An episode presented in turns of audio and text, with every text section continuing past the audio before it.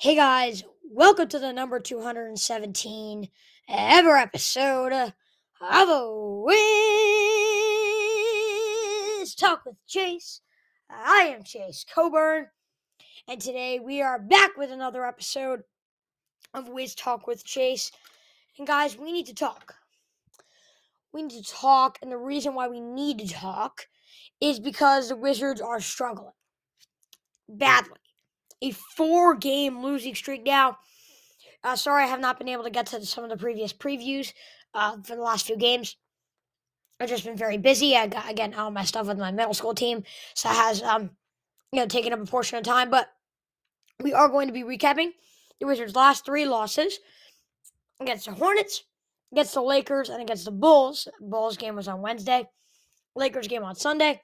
The Hornets game the Friday before that uh, so a week from a week from today, a week ago from today, a, a, week ago from today. Goodness gracious, and or just a week ago, you could say. And so, I mean, I think today we're going to be recapping those three games and previewing their game against the Pacers today. But it's more going to be an episode about talking about what the Wizards need to do because this is a team that was ten and seven, and now they're eleven and fourteen. They're one and seven in their last eight games. Um, it could just be me. That's very concerning. Uh, it, it's not just me. It's concerning, and now Beal's hurt. So, just I mean, really hard to be positive there. But I hope you guys. Well, I'll try to make it as positive as possible. I hope you guys do enjoy this episode. If you do, subscribe, follow, share, view, and let's get into this. Hey guys, welcome to another episode of Wiz Talk with Chase. I am Chase Coburn.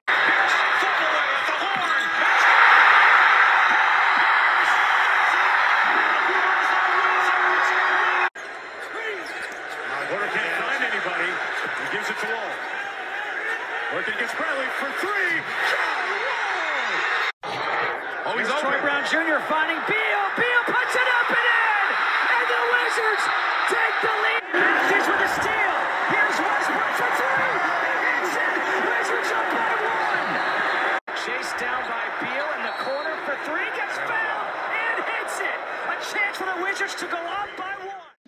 So let's start off by recapping the Wizards uh, versus Hornets game. And with this one, it was interesting. I wasn't able to watch the whole thing.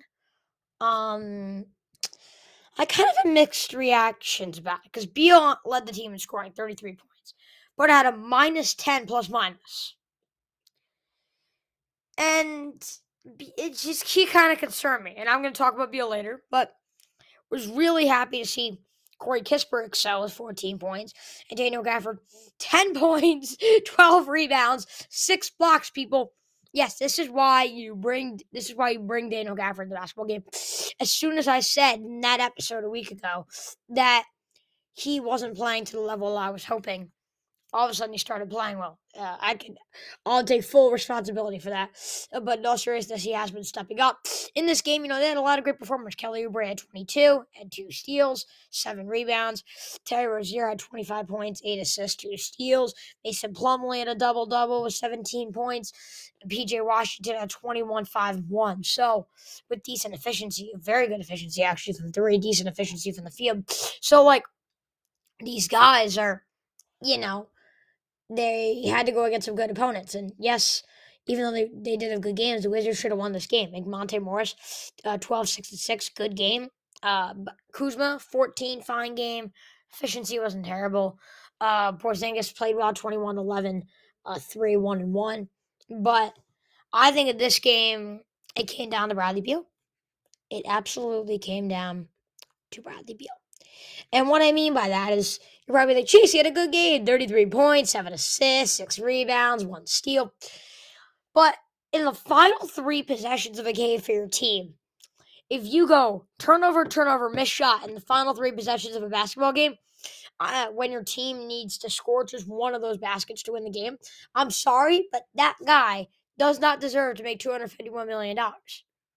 I don't care about what he did earlier in the game a 251 million uh, million dollar mega supermax contract guy should be able to make should be able to score in one of the final three possessions of the game and not turn the ball over out of bounds or give it right to Kelly Oubre or just miss an 18 footer, any of those things. He should be able to come up in the clutch.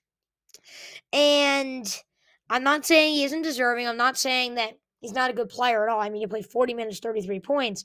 But like when you're a minus 10 and you do that in the final plays of the game, it's very concerning. And I don't know. I mean, I feel like the Wizards play better to close games without Beal. And that's kind of frustrating because Beal's such a talented player. But I, I unfortunately say that it's true. I mean, he does. Need, he needs to step up his game big time. Is the short version of what I'm trying to say. He needs to step up his game uh, in the fourth quarter because after three, sure, Beal was playing great, woohoo, and they were down. But then when others like Daniel Gafford and Corey Kispert and Kuzma and all these Porzingis, all the other guys started to step up in the fourth quarter, and the Wizards came back. All Beal needed to do was score one of the final three possessions of the game, and he couldn't do that. And I think that is very concerning as a Wizards fan. But you know, one point loss, close game. All right, let's move on now. You play the Lakers. Uh, I was coming back from watching the Ravens game, Ravens Broncos game, so I didn't have time to preview this one. Uh, I did predict uh, the Lakers to win though for good reason. And um, you know, Anthony Davis is playing really well. He had a 40 point performance, 40 plus point performance against the Bucks beforehand, playing really great basketball. And then he had 55. and then he had 55 points. 55 points. Am the only person that finds that concerning? So remember, I was talking about uh, Porzingis and Daniel Gafford being uh, good. Well, they played fine. Porzingis had 27, 9, 2, and 1, and Gafford had 19, 7, 1, and 2. Uh, with shooting 9 to 10 from the field. Yeah, they actually both had decent offensive games. But defensively, you cannot say they play well when a guy in the paint shot 22 of 30, 2 of 3 from the field, made all of his free throws, had 55.17 rebounds and 3 blocks. And you usually think, okay, so if he goes off, maybe the Wizards will stay in it because other players on the team wouldn't play as good, right? Nope, LeBron 29, 8, 6, and 1. Lonnie Walker, 20 points. Uh, Russell Westbrook really didn't do that much at all. I mean, actually, I can't say that. he didn't do much scoring the ball wise, but he had seven rebounds, 15 assists, six turnovers. He's Russell Westbrook. He's not the same player he used to be. He's never going to make that big of an impact, but he did have 15 assists, and that's just outrageous. So, another bad game for the Wizards. At least the Hornets game, this was close. Uh, that was close. I mean, in this game, they it was closer throughout the game than it was in the Hornets game. Like it was more, they were more consistent. But I mean, when you allow a player to have 55, when you allow LeBron James' teammate to score 55, you got to expect LeBron will have a good game. and just like that, I mean, LeBron and AD went for 84 points. Like, that's outrageous. 84 points. So, just two players. So, I mean, I know Anthony Davis has been playing a really good stretch of basketball, especially in the stretch when he played the Wizards. But when someone scores 55 points on you, they can't expect to win a basketball game. In this game against the Bulls, on the other hand, they play consistent. I actually think this was the Wizards' best game of the three. And the reason why I say that, I know Jordan Goodwin, by the way, hasn't been stepping up. He does need to start. Uh, Daniel Gafford had his third straight double double game. He didn't miss a shot. I mean, his double digit point game didn't uh, miss a shot in this one. He had two blocks as well. Porzingis had 28, nine rebounds, four assists, two steals, two blocks, five turnovers. That wasn't great. Uh, but overall, to see, I think it, it showed a really well rounded, uh, showed a really great, well rounded performance from the Wizards. See Porzingis of 28, Gafford of 10, 17 from Monte Morris, 21 from Kuzma, 10 from Kispert, 10 from Avdija. It was it was just very promising. And by the way, the Wizards steals. They had 12 steals in the game. Kuzma and Kispert both had two steals. Avdija had four steals. Porzingis had two steals, and Gafford had two. And Gafford had a steal. So, and he had two blocks. So like that was very promising to be able to see the Wizards play really good defense. But eventually, it just came down to one thing and the Bulls' best players were the Bulls' best players. DeMar DeRozan had 27, and Zach LaVine and Nikola Vucevic each had 55. I mean, not, not, they do not each have 55. They each had 25, which combines for 50 points. So, you know, bada boom, bada bam, seven when you know those three combined for 77 of the bull of the Bulls' points. So, you know, the Bulls also shot really efficiently. It was honestly just those players. The other role players just kind of did their job. When the top three players on the other side are putting up each of them putting up 25 plus points, also can't expect to win a basketball game. It's just all these things that the Wizards aren't doing. It all comes back to when you do that, just one little thing, you can't expect to win a basketball game. And that's true. In this exact game, when you allow the other team's best players to all have over, it's different if like one of them, maybe even two of them at 25, for all three of them to have 25, it's just outrageous. Outrageous. It absolutely is. And this is a game that the Wizards could definitely win.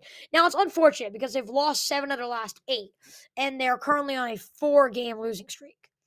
But let's just look here for a second right? Again, seven of last eight. Eight point loss to the Heat, three point loss to the Heat, uh, nine point loss to the Celtics, six point loss to the Nets, one point loss to the Hornets, eleven point loss to the Lakers in a very consistent offensive performance, and a and a four point loss to the Bulls after leading uh, when leading after three uh, after leading going into the fourth quarter.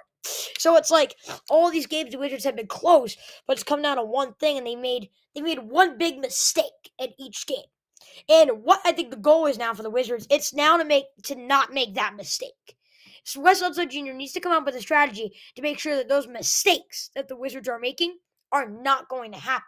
And I think that's the key thing here. And the Wizards, they're not out of this race yet. I mean, of course, they're going to have to do a lot. Um, but, you know, again, Beal is out. He got injured in the Lakers game, which is very unfortunate. But what can you do? The Wizards got to find a way to win without him. And I think that's the key thing here. And we got to move on because again, they have a chance to still continue, maybe get themselves back in a playoff spot. They're they're currently the 11th seed, which would be out of the play-in if the season ended today, out of the play-in tournament. So they need to start winning some basketball games, and they need to do it fast. Beal, Hachimura, and Delon Wright are all out. Will Barton and Kristaps Porzingis are both questionable, but it does look like Porzingis is going to play. Just so you know, um, if Porzingis does not play, I think the Wizards will lose.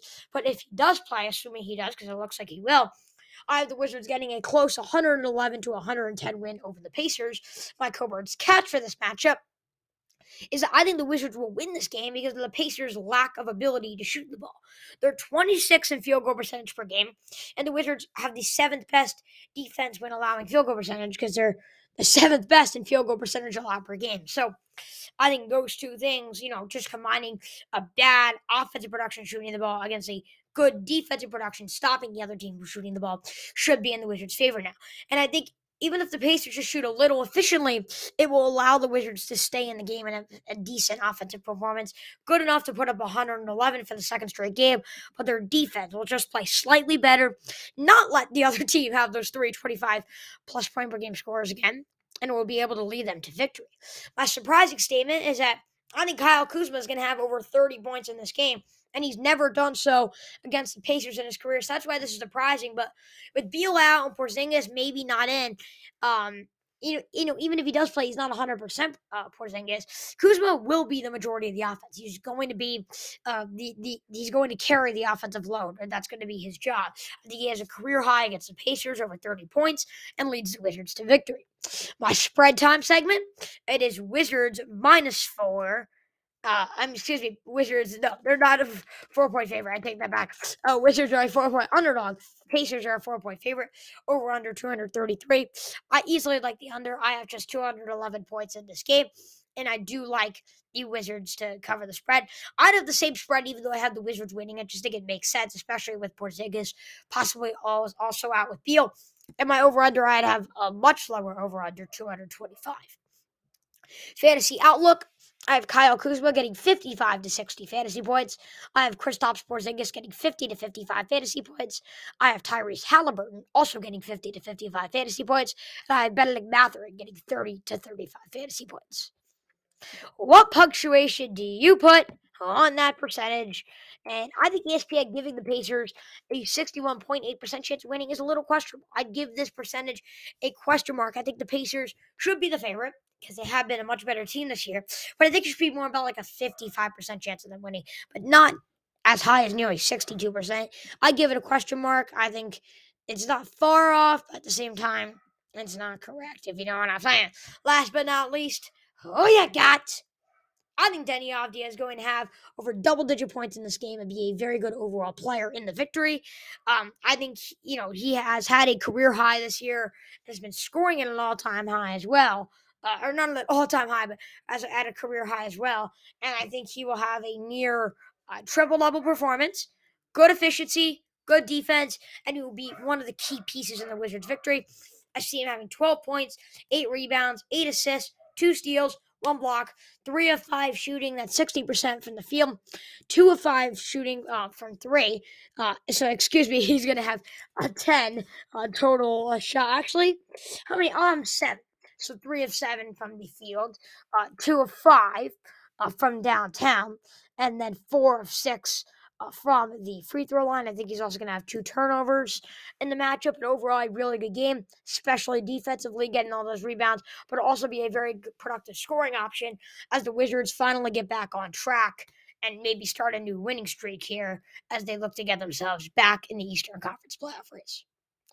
Hope you guys did enjoy this episode. If you did, subscribe, follow, share, view, and of course, as always, I'll see you next time.